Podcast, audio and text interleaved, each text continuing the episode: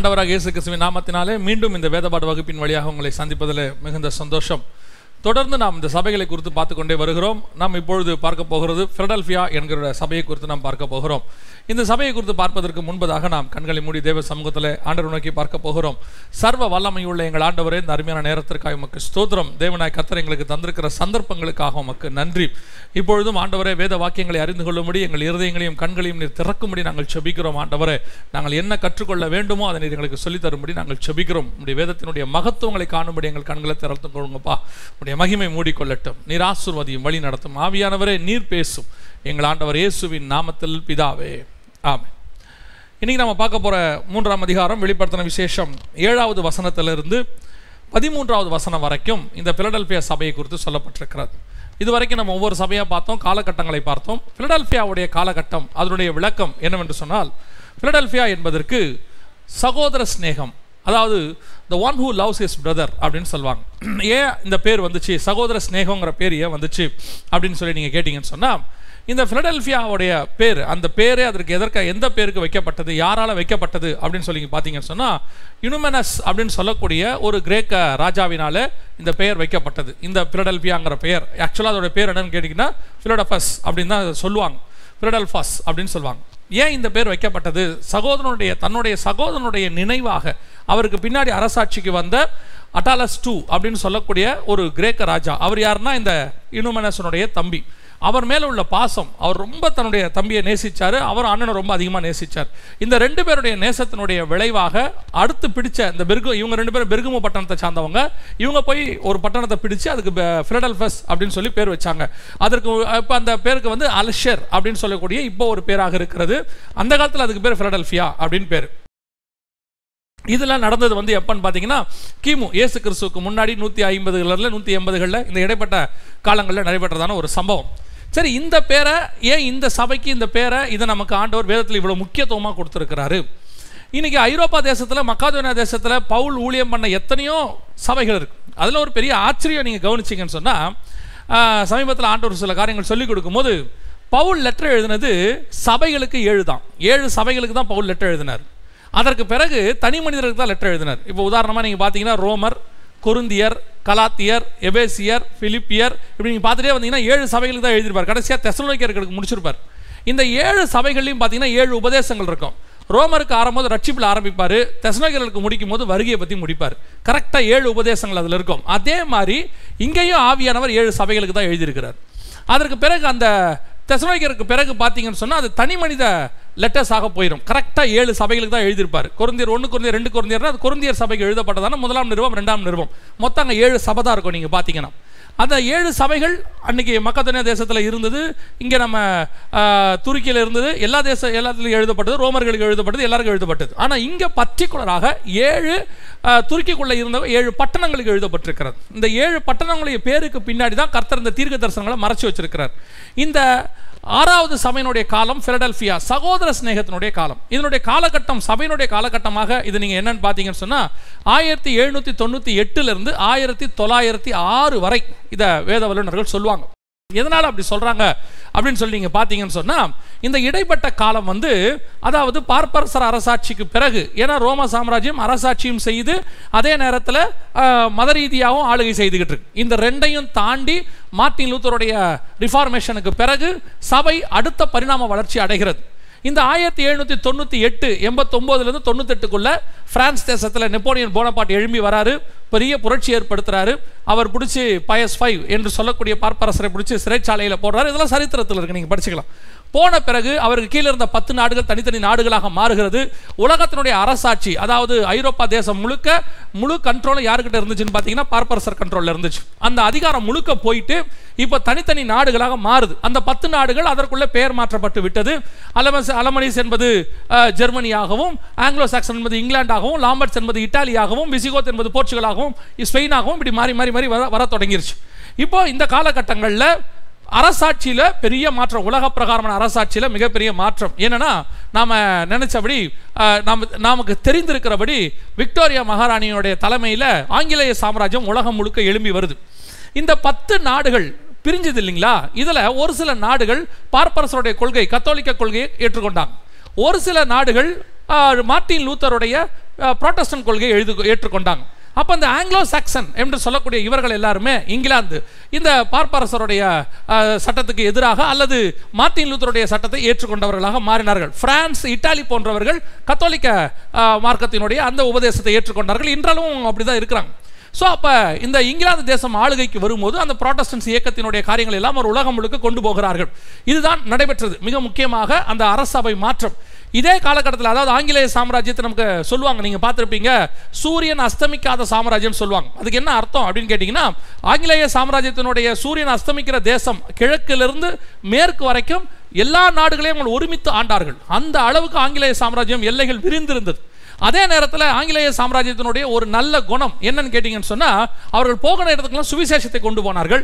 ஆனால் சுவிசேஷத்தை கட்டாயமாக்கவில்லை. கிறிஸ்துவின் அன்பை சொன்னார்கள்.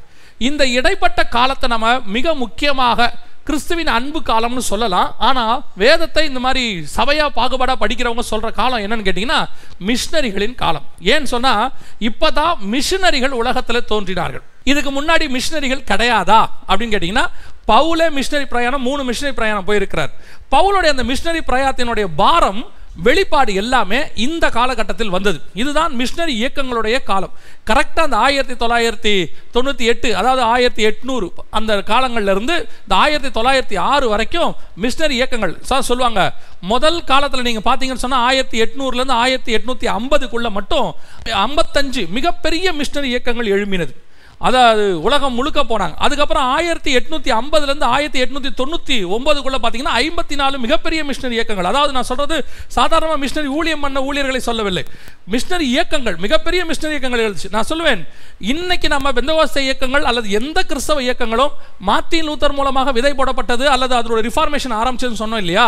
அதை கொண்டு போய் இன்னைக்கு நமக்கு சபைகளுக்கு இந்த மிகப்பெரியதான ஒரு விஸ்தாரத்தை உருவாக்கி கொடுத்தது அந்த மிஷினரிகளுடைய தியாகம் தான் மிஷினரிகளுடைய தியாகம் ரத்தம் சிந்துதல் இல்லாமல் கிறிஸ்தவ சபைகள் இன்னைக்கு இந்த அளவுக்கு வளர்ந்திருக்கவே முடியாது. இயேசு கிறிஸ்துவின் மேல் அஸ்திவாரம் போடப்பட்டுச்சு. அந்த அஸ்திவாரத்துக்கு மேல கட்டப்பட்டது அப்போசருடைய உபதேசங்கள். அந்த அப்போசருடைய உபதேசங்களை மீண்டும் எழும்ப பண்ணினு மார்ட்டின் லூத்தருடைய காரியங்கள். அதற்கு பிறகு மிஷினரியுடைய மிகப்பெரிய பாரம் தியாகம். இந்த மிஷினரிகள் உலகம் முழுக்க போய் ரத்தம் சிந்தினார்கள் மறித்து போனார்கள். நமக்கு தெரிஞ்ச நம்ம காலத்தில் நிறைய மிஷினரிகள் இருக்கிறாங்க. நம்மளை கேட்டால் ஸ்டெயின் சொல்லுவோம் நான் சொல்லுவேன் நம்ம காலத்துக்கு முன் நம்முடைய இந்தியாவில் இருக்கக்கூடிய கிறிஸ்தவத்துக்கெல்லாம் அடிப்படை யாருன்னு கேட்டிங்கன்னா மிஷினரிகள் தான். தோமா முதல் நூற்றாண்டிலே வந்துட்டு போயிட்டார். அதற்கு பிறகு பல மதங்கள் இங்கே வந்தது பல காரியங்கள் வந்தது. அதற்கு பிறகு கிறிஸ்தவம் அஃபீஷியலாக இந்தியாவுக்குள்ளே வந்தது எப்பன்னு பார்த்தீங்கன்னா அக்பர் காலத்தில் தான் அக்பர் காலத்தில் தான் சன் பிரான்சிஸ் சேவியர் உள்ளே வந்தார்.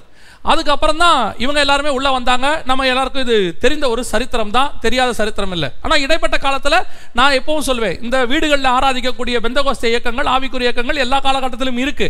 அஃபீஷியலாக நான் சொல்லக்கூடியது. ஆனால் அதற்கு பிறகு ராக்லேண்ட் போன்றவர்கள் மிகப்பெரியதான மிஷனரி இயக்கங்கள் இந்தியாவுக்குள்ளே தோற்றுவித்தது. நான் ஒரு ஒருத்தரையாக சொல்ல முடியாது. எல்லாருமே சொல்லலாம். இப்போ ஒருத்தர் சொல்லி ஒருத்தர் சொல்லணும் அது பிரச்சனையாகி போயிடும் கார்மைக்கல் அம்மையார் போன்ற மிகப்பெரியதான மிஷனரி இயக்கங்கள் இந்தியாவுக்குள்ளே வந்தது. அவர்கள் ஒவ்வொருத்தரும் ஒவ்வொரு பார் கர்த்தர் கிருபையை அவங்களை அமுச்சு விட்டார். ஒரு சிலர்லாம் இந்திய வரைபடத்தை வச்சு அழுவாங்களாம்.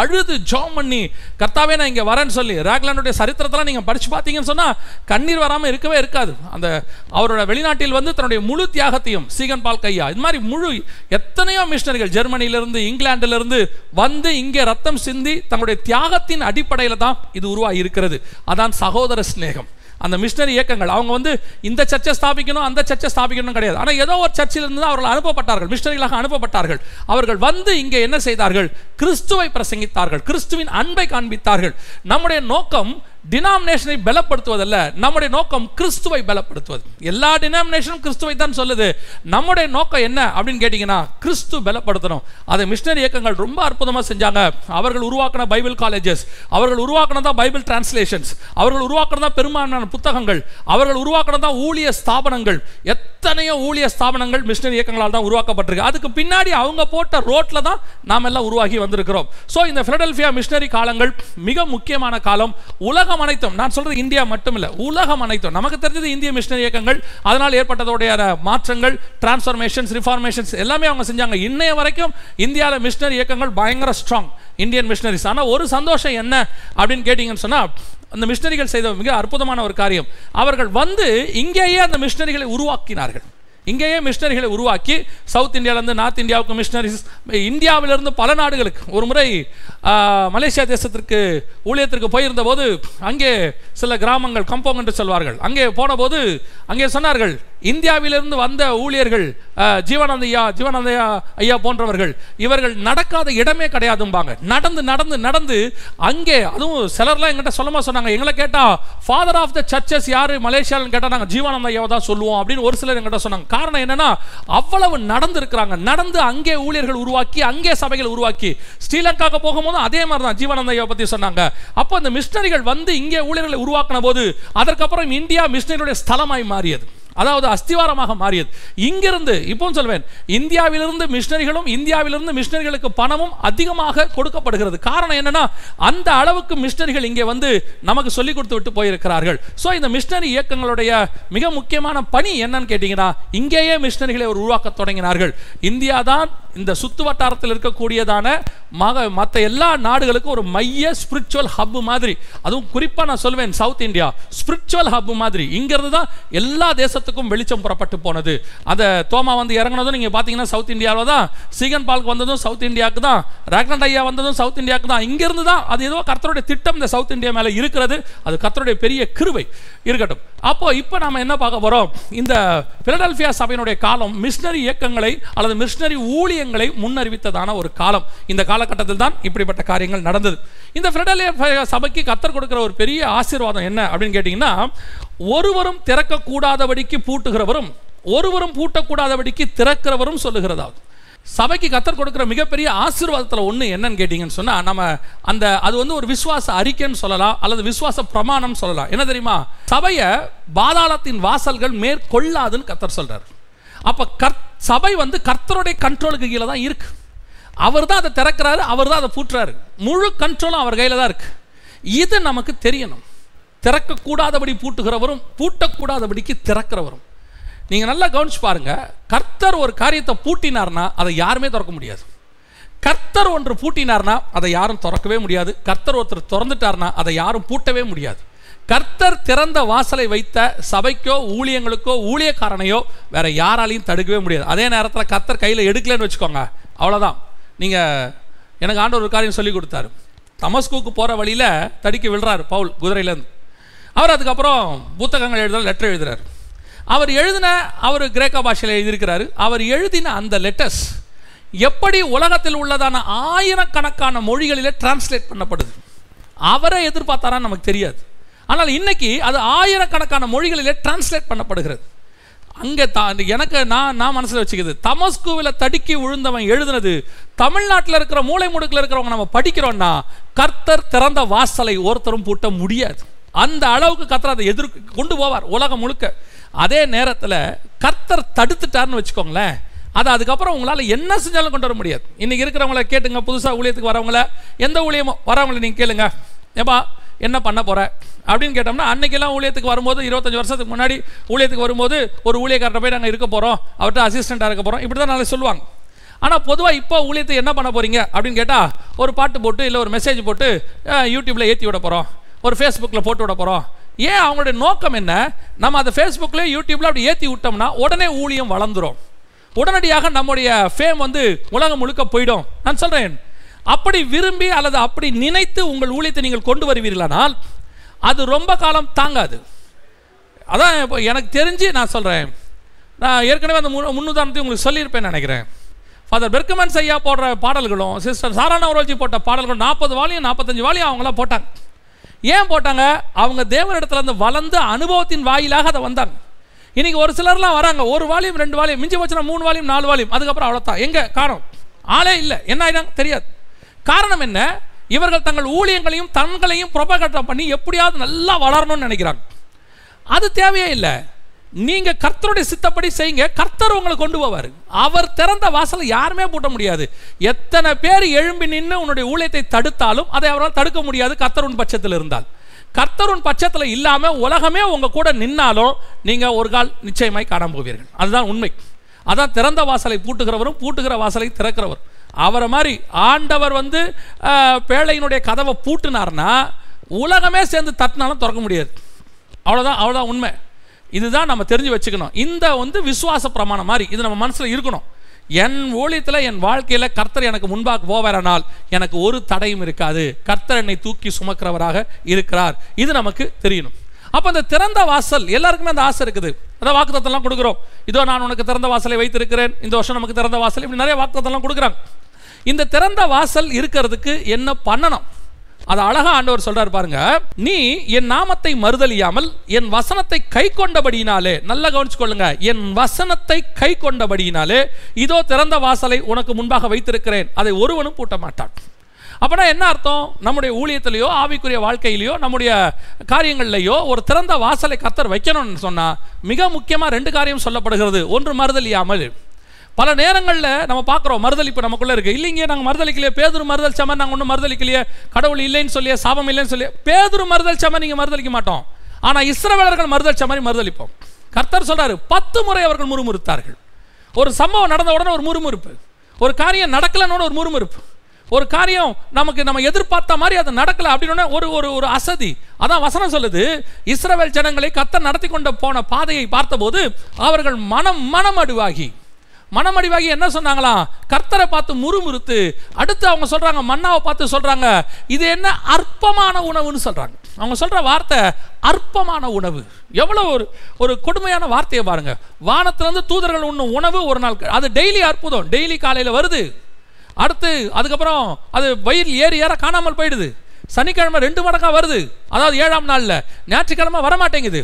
திருப்பி திங்கக்கிழமை காலையில் வருது. முத- வாரத்தின் முதலாம் நாளில் வருது ரெண்டாம் நாளில் வருது. இவ்வளவு நடக்குது பாருங்க வாரத்தின் முதலாம் நாளில் வருது. இவ்வளவு நடக்குது பாருங்க. டெய்லி அற்புதம் அது. இதை பார்க்குறாங்க. ஆனால் இதை பார்த்து பார்த்து பார்த்து பார்த்து அவங்களுக்கு என்ன ஆயிடுச்சு அது அதோட பழகி கேஷுவல் ஆகி இப்போ வசனமே அவங்களுக்கு அற்பமான உணவு. அதான் வசனம் ஆண்டவர் சொல்கிறாரு என் வசனத்தை நீ கை கொண்டபடியினாலே வசனத்தை கை கொள்ளுகிற சபையை ஒரு நாளும் ஒருத்தரும் பூட்ட முடியவே முடியாது. வசனத்தில் கட்டப்பட்டிருக்கிற சபை பெருமள்ளம் வெளிச்சல் வந்தாலும் விழாது. அதனால தான் சொல்கிறேன் வசனத்தில் வளருங்க வசனத்தில் வளருங்க. ஏன் சொல்கிறேன் வேற எதில் வளர்ந்தாலும் ஒரு நாள் நீங்கள் காணாமல் போவீர்கள். நம்ம எப்பவுமே மூ அதான் போன தடவை கூட உங்களுக்கு சொன்னோம் மூளையில் சபையை வளர்க்கக்கூடாதுன்னு ஏன்னா நீங்கள் படிப்பறிவு வந்த உடனே கொஞ்சம் பேர் என்ன செய்கிறாங்க உடனே சில ஐடியாஸ் போடுறாங்க. சபையை டெவலப் பண்ணுறதுக்கு இப்படி ஒரு ஐடியா போடணும். ஊழியத்தை டெவலப் பண்ணுறதுக்கு ஜனங்கிட்ட போய் ரீச் ஆகிறதுக்கு இப்படி உலக பிரகாரம் நிறைய ஐடியா போட்டு எப்படி ரீச் ஆகலாம் என்ன பண்ணலாம்? நீங்கள் ரீச் ஆகிடுவீங்க நான் இல்லைன்னு சொல்ல ரீச் ஆகிடுவீங்க இன்னொன்று சொல்கிறேன் நீங்கள் எதிர்பார்க்கிற பொருளாதாரமும் கிடச்சிரும். அதெல்லாம் எந்த மாற்றமும் இல்லை. ஆனால் ஸ்பிரிச்சுவல் வளர்ச்சி இருக்கா? அப்போ இந்த அடுத்த ஜென்ரேஷன் என்ன நினைக்கும்? ஆட நீங்கள் வேறு. ஸ்பிரிச்சுவல் வளர்ச்சினா என்ன? அதெல்லாம் இருக்கட்டும். நான் சொல்கிறேன் ஸ்பிரிச்சுவல் வளர்ச்சி இல்லாத சபை ஒரு நாள் இல்லை ஒரு நாள் காணாமல் போகும். அந்த காணாமல் போகிற காலகட்டம் தான் இது. இந்த இந்த இந்த லாக்டவுன் பீரியட் வந்து காணாமல் போகிற காட்டம் வசனத்தில் இருக்கிற சபை கண்மலையின் மேல் கட்டப்பட்ட சபை என்ன பெருவெள்ளம் வந்து என்ன விதமான வெள்ளம் அடித்தாலும் மழை வந்தாலும் அது நிற்கும். இப்போ பாருங்கள் எனக்கு தெரிஞ்சு நிறைய சபைகள் நிறைய ஊழியங்கள் நிறைய ஊழியர்கள் ஒரு நிர்விசாரம். அதாவது உங்களுக்கே தெரியும் நீங்களே ஆராய்ந்து பாருங்கள் லாக்டவுன் ஆரம்பித்த உடனே நமக்குள்ளே ஒரு வெறி இருந்துச்சு ஒரு வேகம் இருந்துச்சு. ஐயோ அப்படி மூடிட்டாங்களே திறக்கணுமே என்ன பண்ணணும் ஏது பண்ணணும்? அப்படி நம்ம ஏதாவது ஒன்று செய்யணுமே ஏதாவது ஒன்று பண்ணணுமே அப்படி இப்படின்லாம் ஒன்று இருந்துச்சு. போக போக போக போக நாலா வட்டத்தில் சரி வரவழியில் ஆன்லைனில் ஞாயிற்றுக்கிழமை காலைல ஒன்று செய்தியை கொடுத்துட்டா போதும். விசுவாசி இப்போ எப்படி ஆயிடுச்சு முந்தைய எப்போ எங்கள் சபை திறக்கும் எப்போ எங்கள் சபை திறக்கும் அப்படின்னு ஒன்று இருந்து போக இப்போ விசுவாசிகளுக்குள்ளே ஒரு டைல்யூஷன் வருது. டைல்யூஷன் அதனுடைய விளைவு என்ன இப்போ தெரியுமா?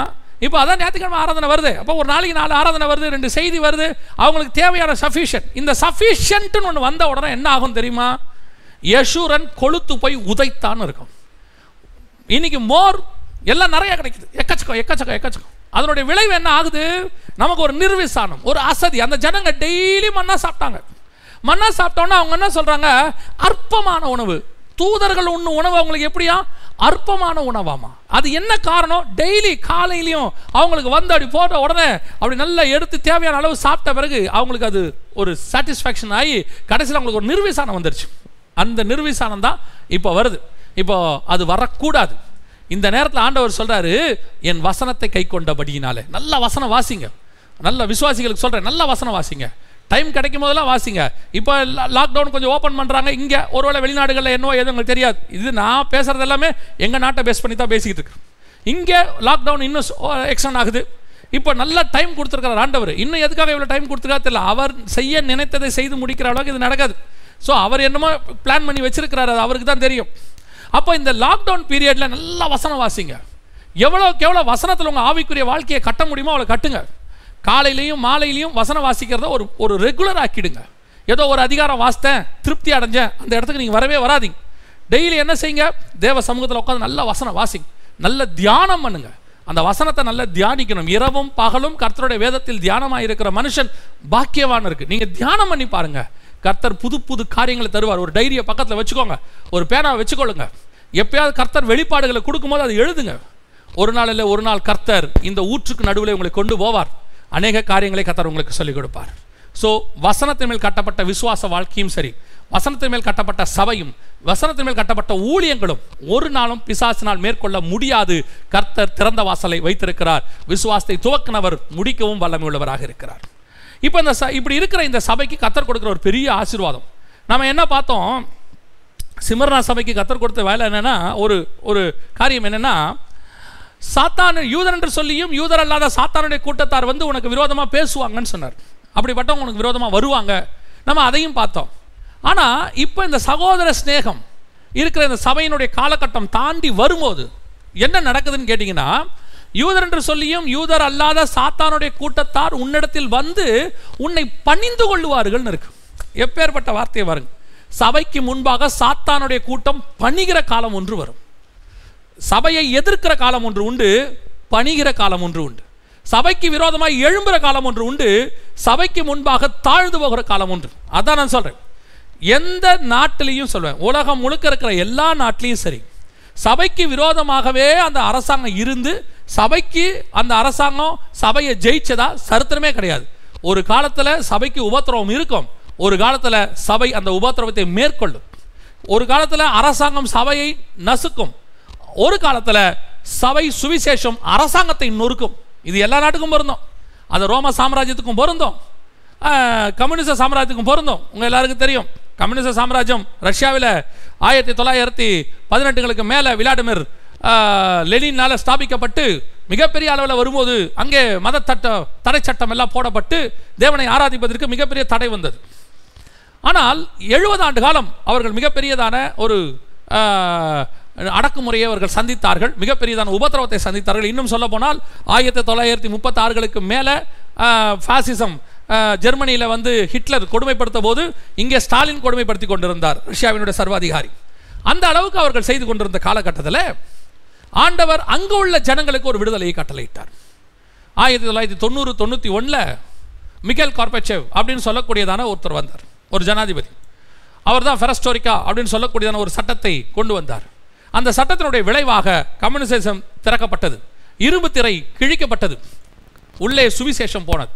ஜனங்கள் உலகம் முழுக்க இருந்த சுவிசேஷங்கள் அங்கே பிரசங்கிக்கப்பட்டது. அந்த கம்யூனிச தேசத்தினுடைய கம்யூனிசத்தை கத் அங்கே உடைக்கப்பட்டது. இப்போ இருக்கிற விளாடிமிர் புதின் மீண்டும் அதை உருவாக்குகிறவராக இருக்கிறார். மீண்டும் அந்த சபைக்கு வைக்கப்பட்ட முப்பது ஆண்டு காலம் ஒரு திறவு அல்லது முப்பது ஆண்டு காலம் சபைக்கு வைக்கப்பட்ட திறந்த வாசல் அது. அது ஒருத்தரும் பூட்ட முடியல. ஒரு காலத்தில் ஒரு பைபிள் உள்ளே போகாது. அதே மாதிரி தான் சைனா.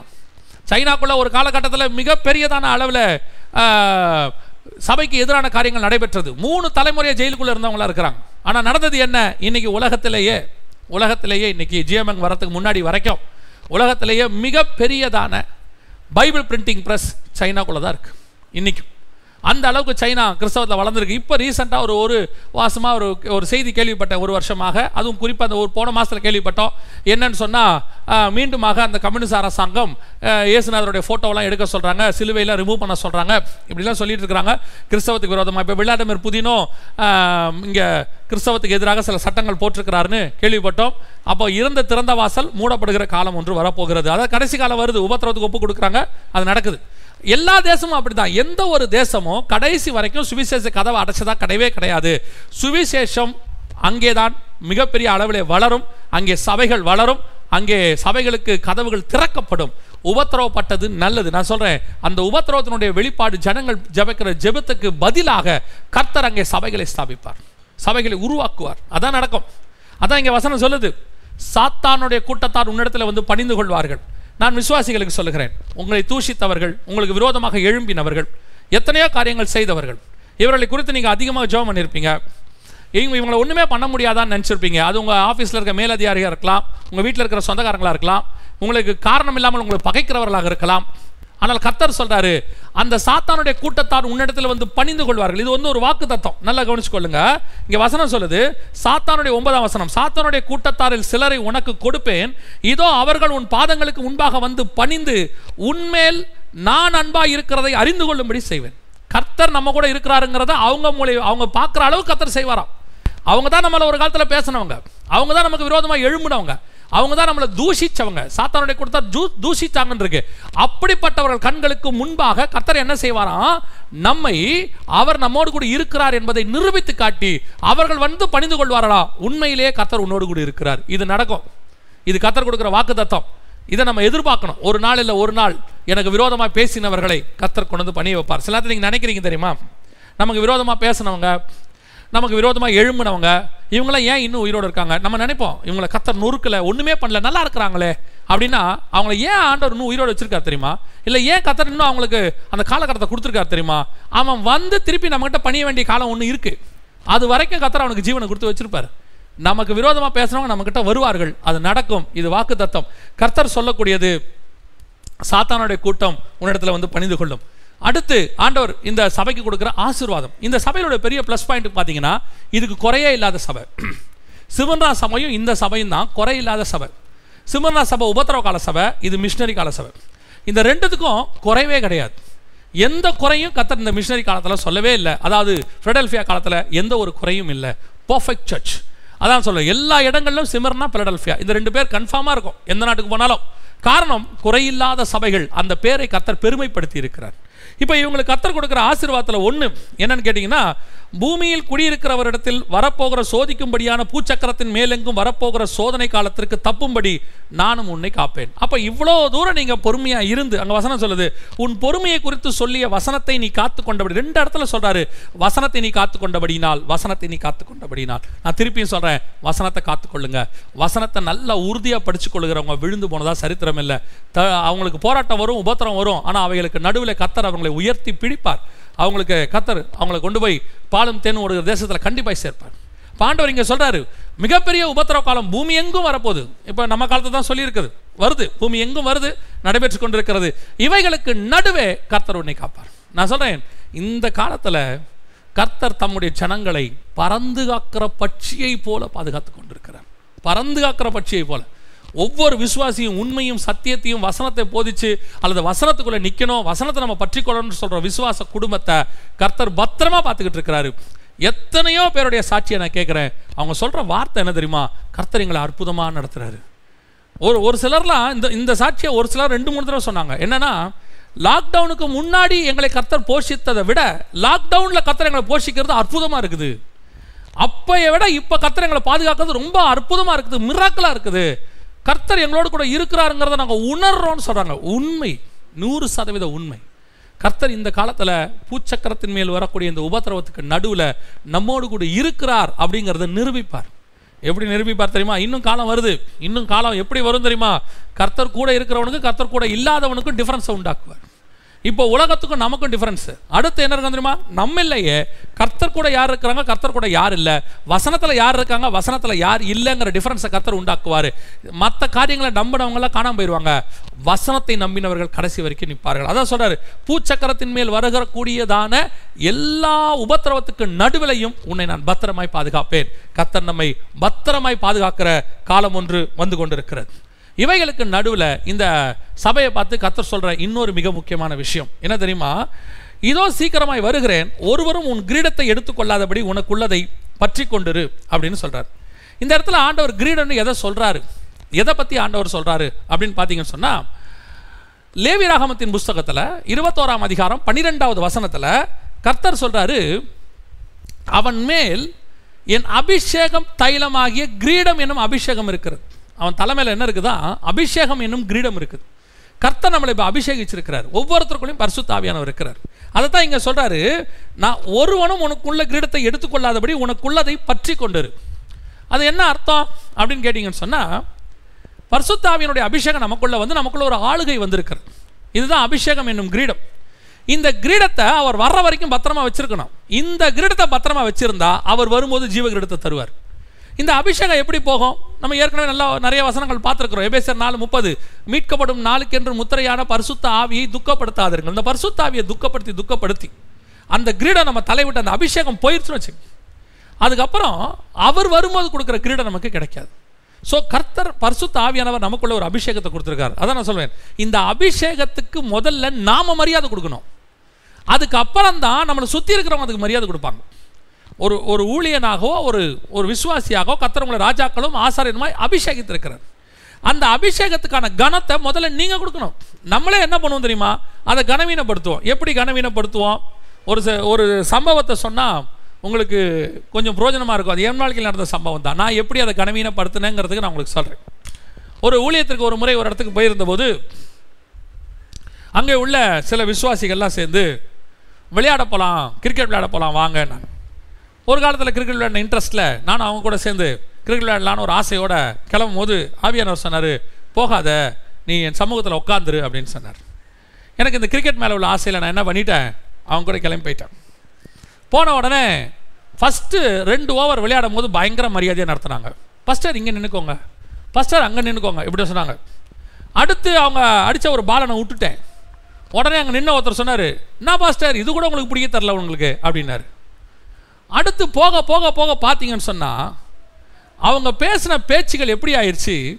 அந்த மூன்று நாள் அவர்கள் கொடுத்ததான அந்த வார்த்தைக்கு கொடுத்த மரியாதை அந்த மூணு மணி நேரத்தில் போயிடுச்சு அவங்க எப்படி ஆயிட்டாங்க அப்படின்னு கேட்டிங்கன்னு சொன்னால் அதுக்கப்புறம் நம்ம எது பேசினாலும் பயங்கர காமெடி எடுக்க ஆரம்பிச்சிட்டாங்க. ரொம்ப ஜாலியாக எடுக்க ஆரம்பிச்சிட்டாங்க. இப்போ ஆவியானவர் சொன்னார் நாளை காலைல எப்படி நீ ஸ்டேஜில் பேசுவ? நீ உட்காந்து இங்கேருந்து பேசும்போது கீழே இருக்கும்போது அவன் சொல்லுவான் அவருக்கு கிரிக்கெட்டே விளையாட தெரியாது. ஒரு பால் கூட பிடிக்குது நேற்று அவர் என்ன வேலை பண்ணார் தெரியுமாமா? உன் வார்த்தையை நீயே கனவீனப்படுத்தி விட்டாய் நீ எங்கே இருக்கணும்? எப்படி இருக்கணும்? எந்த இடத்துல பேசணும்? எப்படி பேசணும்? எல்லாவற்றிலும் கவனமாக இருக்கணும். காரணம் நம்ம மேல் இருக்கிற அபிஷேகம் சாதாரண அபிஷேகம் கிடையாது. சாதாரண அபிஷேகம் கிடையாது. அது பரலோகத்தினால் ஆர்டன் பண்ணப்பட்டது. அதை எங்கே எப்படி நடக்கணும் நமக்கு தெரியணும். ஒரு போஸ்டிங்கில் உங்களை உட்கார வைக்கிறாங்கன்னா அந்த போஸ்டிங்க்கு ஏற்ற மாதிரி நீங்கள் நடக்கணும். அப்போ தான் அந்த கம்பெனிக்கு அது மரியாதை. அந்த கம்பெனி உங்களை ஆர்டர் பண்ணி ஒரு இடத்துக்கு அனுப்புது அப்படின்னும் போது நீங்கள் அங்கே போயிட்டு பர்சனலாக வேற தனிப்பட்ட முறையில் இருக்குது அந்த கம்பெனியோடைய ரெப்ரசன்டேட்டிவாக நீங்கள் ஆயிட்டீங்கன்னா அந்த கம்பெனியோடைய பிராண்டை நீங்கள் பாதுகாக்க வேண்டிய பொறுப்புக்கு வந்துட்டீங்க. நீங்கள் பண்ணக்கூடிய ஒரு ஒரு தப்பும் கம்பெனியை பாதிக்கும். அப்போ கம்பெனி என்ன சொல்லும்? நீங்கள் ரொம்ப கொஞ்சம் கேர்ஃபுல்லாக இருக்கணும். நீங்கள் பண்ணுறது உங்களை மட்டும் பாதிக்காது எங்களையும் சேர்த்து பாதிக்கும்பாங்க. அதுதான் உண்மை. கர்த்தருடைய அபிஷேகம் என் மேல் இருக்கிறது. தேவனின் அபிஷேகித்திருக்கிறார். ஆண்டவர் ஏற்றுக்கொண்ட புதுதில் வெளிநாட்டிலிருந்து சில நண்பர்கள் வந்திருந்தாங்க. என் கூட ஸ்கூலில் படித்தோம் அவர்கள்லாம் வந்து ஃப்ரெண்ட்ஸ் எல்லாம் இன்வைட் பண்ணாங்க. நானும் போனேன். போனபோது அவர்கள் எல்லாரும் உட்காந்து மது அருந்தி கொண்டிருந்தார்கள். ஒரு பெரிய ஹோட்டலில் ஃபைவ் ஸ்டார் ஹோட்டல் நானும் போனவுடனே என்ன கேட்டாங்க? இல்லை நான் சா குடிக்கிறதில்ல. நான் வந்து வெறும் கொக்கோ கோலா மட்டும் குடிக்கிறேன். உடனே கொக்கோ கோலா மட்டும். அப்போ குடிச்சிக்கிட்டு இருக்கோம். ஆவியானவர் கேட்டார் இப்போ அந்த தூரத்துலேருந்து பார்க்குறவனுக்கு எப்படி தெரியும்? எப்படி உன்னை பார்த்தா தெரியும்? அங்கே ஒரு எட்டு பாவிகளும் ஒரு பரிசுத்தவானும் உட்காந்துருக்காருன்னு தெரியுமா? அங்கே எட்டு பேர் குடிச்சிக்கிட்டு இருக்கிறான். அந்த ஒருத்த மட்டும் கொக்கோ கோலா குடிக்கிறான்னு தெரியுமா? இல்லை ஒம்பது பேரும் குடிக்கிறான்னு தெரியுமா? அப்போ தான் உணர்ந்தேன் சங்கீதம் ஒன்று ஒன்று ரொம்ப சாதாரணமாக நம்ம நினைக்கிறோம். ரொம்ப சாதாரணமாக நினைக்கிறோம். துன்மார்க்கருடைய ஆலோசனையில் நடவாமலும் பாவியிலுடைய வழியில் நில்லாமலும் பரியாசக்காரர் உட்காரும் இடத்தில் உட்காராமலும் இது வந்து ரொம்ப கேஷுவல் ஆயிடுச்சு. அப்போ தான் அந்த வசனத்தை உணர்த்தினார். நீங்கள் உட்காந்தினா பாதிக்கப்பட போகிறது நீ மட்டும் இல்லை நானும் சேர்ந்து. ஏன்? அங்கே அவங்க கேட்குறாங்க ஏன் குடிக்க மாட்டேன்? உடனே நான் சொல்கிறேன் ஏசு கிறிஸ்துவை ஏற்றுக்கொண்டேன். ஆகவே நான் குடிக்கிறதில்ல அவன்லாம் குடிக்கிறேன். நல்லா ஃபுல் தண்ணியில் உட்காந்துருக்காங்க அடுத்து அவங்க என்ன பண்ணுறாங்க தெரியுமா? கிண்டல் பண்ண தொடங்குறாங்க. ஓ இவரு காலேஜில் எப்படி இருந்தால் தெரியாதா? ஸ்கூலில் இவன் எப்படி இருந்தால் தெரியாது இந்த திருட்டு பயலை பற்றி எனக்கு தெரியாது. நாலு பேர். இப்போது அபிஷேகம் அங்கே கனவீனப்படுத்தப்படுகிறது. We must be very careful கர்த்தர் நம்மகிட்ட கொடுத்துருக்கிறது. ஆண்டவர் சொல்கிறார் நான் வருமளவும் அதை பத்திரமாய் பாதுகாத்துக்கொள். எங்கே போய் நின்னா உனக்கு என்ன கனம் இருக்குது ஆவியானவர் பண்ணி வச்சிருக்கிறார். இந்த கனம் ஆவியானவரால் வந்தது. அதை கனவீனப்படுத்துகிற பொறுப்பு உங்ககிட்ட இல்லையா? எங்கிட்டையும் இல்லை. அதை பத்திரமா பாதுகாக்கிற பொறுப்பு தான் நம்ம கையில் இருக்கு. அதான் ஆண்டவர் தெளிவாக சொல்கிறாரு ஒருவனும் உன் கிரீடத்தை எடுத்துக்கொள்ளாதபடிக்கு உனக்குள்ளதை பற்றி கொண்டுரு. கர்த்தர் ரொம்ப கேர்ஃபுல்லாக இருக்கிற அந்த விஷயத்தில். இயேசு கிறிஸ்துவ பாருங்க. சீசனோட உட்காந்து நல்ல ஜாலியாக தான் பேசுவார். அவங்ககிட்ட கேட்குற கேள்விக்கெல்லாம் பதில் சொல்லுவார். ஒரு இடத்துல ஒரே ஒரு ஸ்டெப்பு அதிகமாக போவார் பேதுரு. ஒரு ஸ்டெப்பு அதிகமாக போவார். எங்கே ஆண்டவர் சொல்லுவார் தான் மரணிக்க போகிற காரியங்களை சொல்லும்போது வசனம் சொல்லும். பேதுரு அவரை தள்ளி கொண்டு போய் அவரை பார்த்து சொல்கிறான் இது உமக்கு சம்பவிக்கக்கூடாது இதெல்லாம் நடக்கக்கூடாது. பிரதான சீசனில் அப்போ கர்த்தரை வந்து அவன் எப்படி பார்க்குறான்? அப்படின்னு கேட்டால் நான் சீஃப் நான் சொல்கிறேன் உங்களுக்கு இதெல்லாம் நடக்கக்கூடாது. கர்த்தர் சொன்ன அடுத்த வார்த்தை அப்பாலே போ சாத்தானே. காரணம் என்ன தெரியுமா? பரலோகத்தினுடைய திட்டம் பரலோகம் என்ன அபிஷேகம் பண்ணியிருக்கு பரலோகம் எனக்கு ஒரு வேலையை கொடுத்துருக்கு அதை தடுக்கிற உரிமை யாருக்கும் கிடையாது. இந்த இடத்துல நான் எதுக்கு சொல்கிறேன் அதுக்கு முன்னாடி தான் இயேசு பேதுருவை பார்த்து சொல்வார் ரத்தமும் மாம்சம் உனக்கு வெளிப்படுத்தவில்லை பரலோகம் இதை உனக்கு வெளிப்படுத்தினது. இப்போ என்ன? அவனை பாராட்டுறதுக்கு ரெடியாக இருந்த இயேசு அதே நேரத்தில் தன்னுடைய திட்டத்துக்கோ பிதாவினுடைய சித்தத்துக்கோ தடையாக அதே ஆள் எழும்பும் போது அவனை கடிந்து கொள்வதற்கும் தயாராக இருக்கிறார். அதுதான் நம்ம அபிஷேகத்தை பாதுகாக்கிறது. இட்ஸ் வெரி இம்பார்ட்டன்ட் கடைசியாக ஜெயம் கொள்கிறவனுக்கு கத்தர் என்ன கொடுப்பாரு அப்படின்னு கேட்டிங்கன்னா ரெண்டு காரியத்தை சொல்கிறாரு ஒன்று சபையினுடைய தூணாக்குவேன். என் ஆலயத்தில் தூணாக்குவேன். நம்ம இதுல எல்லாருக்கும் தெரியும் ரெண்டு தூண் உண்டு. இதை நம்ம பழைய ஏற்பாட்டில் ராஜாக்களின் புஸ்தகத்தில் வாசிக்கிறோம். சாலமோன் ரெண்டு தூண் செஞ்சான். அதில் ஒரு தூண் போவாஸ் இன்னொரு தூண் யாசன். இந்த ரெண்டு தூணையும் ஒரு ஆனால் ஆண்டவர் இங்கே சொல்லும் போது உன்னை தூணாக்குவேன்றார் தூண்களாக்குவேன்ல தூணாக்குவேன் அப்படின்னா ஒரு தூண் தான் நம்ம இன்னொரு தூண் ஆண்டவர். அந்த இடத்துல நீங்கள் வசந்த வாசித்து பாருங்கள் அழகாக இருக்கும். ஒரு ஒன்றதை போலவே மற்றொன்றது செய்யப்பட்டது அப்படின்னு இருக்கு. அதோட அர்த்தம் என்ன? ஏற்கனவே ஒரு தூண் ரெடியாக இருக்குது அதான் நம்முடைய ஆண்டவர். அந்த ஆண்டவரை போலவே நாம் செய்யப்பட வேண்டும். அவரை மாலையே டிசைன் பண்ணணும். இது ரெண்டும் சேர்ந்தது தான் ஆலயத்தின் தூண். கடைசியாக ஆண்டவர் கொடுக்குற ஆசீர்வாதம் என்ன தெரியுமா? மூன்று நாமத்தை நம்ம மேலே எழுதுவேன்னு கத்தர் சொல்கிறார் ஃபஸ்ட்டு பிதாவின் நாமத்தை என் தேவனுடைய நாமத்தையும் என் தேவனுடைய நகரமாகிய புதிய சிலைமுடைய நாமத்தையும் என்னுடைய புதிய நாமத்தையும் என் புதிய நாமத்தையும் அவன் மேல் எழுதுவேன். இயேசு சொல்ற வார்த்தை என் புதிய நாமத்தையும் அப்ப இயேசுக்கு இன்னொரு நாமம் வரப்போகுது. ஆயிடவர் சரசாட்சியிலையோ அது நித்தியத்திலேயோ ஒரு நாமம் வரப்போகுது. என் புதிய நாமத்தையும் அவன் மேல் எழுதுவேன். என்ன நாமம்? நீங்க வெளிப்படுத்தின விசேஷம் பத்தொன்பதாம் அதிகாரம் பதிமூணாம் வசனத்தை நீங்க வாசித்து பாருங்க. அங்கே அவருடைய நாமம் தேவனுடைய வார்த்தை என்பதே அப்படின்னு இருக்கும். அதுவா நமக்கு தெரியாது. புதிய நாமம்னு இருக்கு. ஒருவேளை இனிமேல் ஒரு புதிய நாமம் கூட வரலாம். மூன்று விதமான நாமத்தை கத்த நம்மேல் எழுத போறார். நம்ம மேல எழுதிட்டாருன்னா என்ன ஆகும்? அந்த அந்த பேர் நம்ம ஒரு ஒரு ஒரு நாமத்தை நம்ம மேலே எழுதுறாரு. எழுதியாச்சுன்னா என்ன ஆகும்? யோசித்து பாருங்கள் பிதாவின் நாமம் என் நெத்தியில் எழுதப்பட்டிருந்தா யாராவது என்ன தொடுவாங்களா? ஏன்னா காயின் மேலே ஒரு அடையாளம் போட்டார் அப்படின்ட்டு. யாரும் அவனை கொல்லாதபடிக்கு. இங்கே கொல்ற வேலைலாம் கிடையாது. இப்போ நம்ம யாரு? பிதாவின் நாமம் ஒரு பக்கம் இயேசுவின் நாமம் ஒரு பக்கம் அவருடைய சபை மனவாட்டி சபையாகிய புதிய எருசலேம் நகரம் அதோடைய நாம ஒரு பக்கம். இதெல்லாம் நம்ம மேலே எழுதப்பட்டு முழுவதமாக ஆத்தரைஸ்டு இதில் நாமம்லாம் நம்ம மேலே இருக்கு. கர்த்தர் நம்மை கரத்தில் எடுக்க போகிறார். இதெல்லாம் யாருக்கு? ஜெயம் கொள்ளுகிறவனுக்கு. அப்போ ஃபிலடெல்ஃபியாவினுடைய காலம் என்பது கிறிஸ்துவின் அன்பை உலகம் முழுக்க கொண்டு போன மிஷினர்களுடைய காலம். இந்த மிஷனுடைய அன்பையும் தியாகத்தையும் மறக்கக்கூடாது. நான் இந்த நேரத்தில் ஒன்றே ஒன்று ஞாபகத்துக்கு வருது. நான் அதை மட்டும் சொல்கிறேன் நான் ஒரு சில மிஷினர்களோடு கூட பழகி இருக்கிறேன் அந்த மிஷினர்களுடைய மிகப்பெரிய தியாகத்தை நான் கூட இருந்து பார்த்துருக்கிறேன். அவர்கள் அவர்கள் படுற பாடுகள் அவர்கள் செய்கிற ஊழியங்களில் பத்தில் ஒரு பர்சன்ட் கூட என்னாலலாம் செய்ய முடியாதுங்கிறத நான் அவங்க கூட இருக்கும்போது பார்த்துருக்குறேன். அவங்க காட்டுக்கு நடுவில் போய் அவங்க ஒரு முறை ஒரு மிஷினரியை நான் பார்த்தேன். அவர் சாப்பிட்டு கொண்டிருக்கும் போது அந்த சாப்பாட்டில் ஒரு பெரிய பூச்சி வந்து விழுந்தது. ஆனால் அது இர இரவு அவங்க ஒரு சின்ன குடிசையில் தான் இருக்காங்க. நாங்கள் அவங்க கூட தான் தங்கியிருக்கிறோம். அப்போ ஒரு பூச்சி விழுந்துச்சு. அவர் அதை கேர் பண்ணவே இல்லை. அந்த பூச்சி எடுத்து ஓரமாக வச்சு அவர் சாப்பிட்டுக்கிட்டே இருந்தார். நம்மளாக இருந்தால் பூச்சி விழுந்த சாப்பாடை எப்படி என்ன ஏது? அப்போ அவரை கேட்டேன் பூச்சி விழுந்துச்சே அப்படின்னு. அது டெய்லி விழும் பாஸ்டர் அதை எடுத்து ஓரம் வச்சு சாப்பிட வேண்டியதா? இதெல்லாம் இங்கே பார்க்க முடியாது பாஸ்டர் தியாகம் தியாகம் தியாகம். ஆனால் அப்படிப்பட்ட தியாகத்தோடு ஊழியம் பண்ணுகிறவர்களிடத்தில் ஒரே ஒரு சின்ன குறைவு இருக்கிறது. அது நிவர்த்தி பண்ணணும். அது நல்லது. அது நம்ம என் மனசில் பட்டது. என்ன எல்லாருக்கிட்டையும் இல்லை. ஒரு சிலர்கிட்ட நான் கண்டேன். என்னன்னு கேட்டால் அந்த மிஸ்டரி ஊழியம் பண்ணும் போது அவங்களுக்குள்ளே ஒரு ஒரு காரியம் வருகிறது. என்ன வருதுன்னா நாம தான் தி பெஸ்ட் மற்ற ஊழியங்கள்லாம் ஒரு குறைவான ஸ்தானம். அப்படி எதுவுமே இல்லை. எல்லா ஊழியமும் கிறிஸ்துவின் சரீரம் தான். சரீரத்தில் ஒவ்வொருத்தருக்கும் ஒவ்வொன்று கணம். ஒவ்வொன்றுத்துக்கும் ஒரு ஒரு பார்ட் ஒவ்வொரு பாத்திரம். வீட்டில் ஒரு பாத்திரம் மாதிரி நம்ம. இதில் யாரையுமே யாரையுமே என்ன செய்ய வேண்டியதில்லை. கனவீனப்படுத்த வேண்டியதில்லை ஏன்னா நான் அப்படி ஒருத்தரோட பழகினதுனால நான் உங்களுக்கு சொல்கிறேன் எல்லாரும் அப்படி இல்லை. திருப்பியும் சொல்கிறேன் எல்லாரும் அப்படி இல்லை. ஒரு சிலர் இதை அவங்களாம் மிஸ்டரி ஊழியம் பார்க்கும்போது ஒரு தம்பி அவனுக்கு அப்போ ஒரு பதினெட்டு வயசு தான் இருக்கும். அவன் மிஸ்டரி ஊழியத்தில் போயிட்டு ஒரு ரெண்டு மூணு வருஷம் அவனுக்கு ஒரு ஆமாம் பதினெட்டு இருபது வயசு தான் இருக்கும். ஒரு ரெண்டு வருஷமாக தான் அதில் இருந்தான். ஒன்றரை வருஷமாக தான். அவன் போயிட்டு வந்தோடனே பேசும்போது என்ன சொன்னான்? அண்ணே அந்த மாதிரியெல்லாம் நீ இங்கே இருக்கவங்களாம் நீங்களாம் அப்படி இப்படின்ட்டு ஒரு மாதிரி கேவலமாக பேச தொடங்கிட்டான். அப்புறம் தான் யோசித்தேன் ஏன் இந்த எண்ணம் வருது? எப்போ என் ஊழியம் பெருசுன்னு தோணுதோ அப்போ தான் அடுத்த ஊழியம் கம்மின்னு எனக்கு தோணுது. இதில் யார் ஊழியமும் பெருசு இல்லை யார் ஊழியமும் குறைவானதல்ல. கிறிஸ்து ஒவ்வொருத்தரையும் ஒவ்வொரு இடத்துக்கு அபிஷேகம் பண்ணி வச்சுருக்காரு.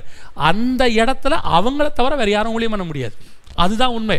சிட்டிலையுமே சொல்கிறேன் சிட்டிலையுமே ஊழியம் பண்ணக்கூடிய சில ஊழியர்கள் பண்ணுற இடத்த நம்மளால் ரீப்ளேஸ் பண்ண முடியாது. அதுக்கு தான் கத்தர் அவங்கள ஆர்டின் பண்ணியிருக்காரு. பரலோகத்துக்கு தெரியும். யாரை எங்கே எப்படி ஆர்டின் பண்ணால் அவங்களால ஊழியம் பண்ண முடியும்னு பரலோகத்துக்கு தெரியும். அப்படி இருக்கும்போது நம்ம எந்த ஊழியத்தையும் கனவீனதாகவோ எந்த ஊழியத்தையும் கனமுள்ளதாகவோ அப்படி நம்ம செய்யக்கூடாது. அது செய்யறது நல்லதும் அல்ல.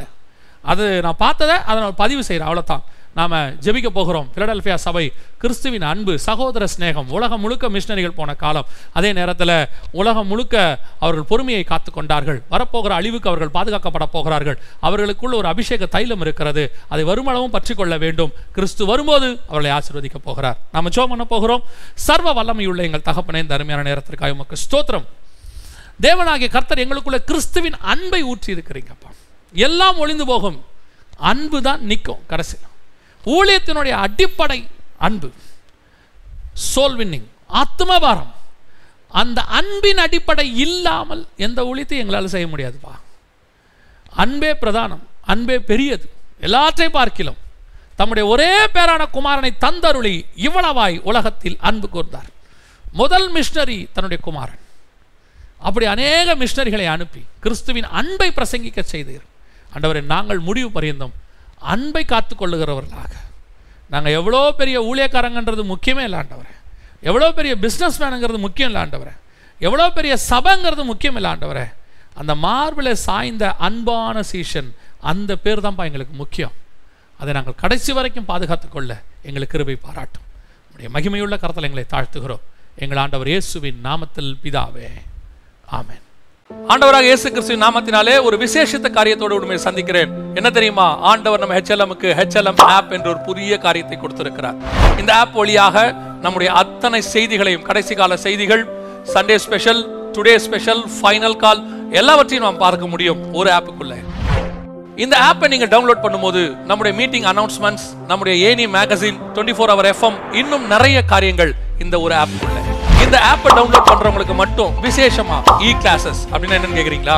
ஹெச்எல்எம் பைபிள் காலேஜ் அதுல நிறைய சப்ஜெக்ட்ஸ் நிறைய இன்ஃபர்மேஷன்ஸ் வேத பாடங்கள். இன்னும் நிறைய இந்த ஆப்பை டவுன்லோட் பண்ணும்போது. இப்போ என்ன பண்ணணும்? நாங்க எப்படி பெற்றுக்கொள்ளணும்? வெரி சிம்பிள் ஸ்க்ரீனில் தெரியுத கியூஆர் கோடை ஸ்கேன் பண்ணுங்க. இல்லைனா டிஸ்கிரிப்ஷனில் இருக்கிற லிங்கை கிளிக் பண்ணுங்க. டவுன்லோட் பண்ணுங்க. ரிஜிஸ்டர் பண்ணுங்க. த்ரூ த ஆப் நம்ம மீட் பண்ண போறோம். God bless you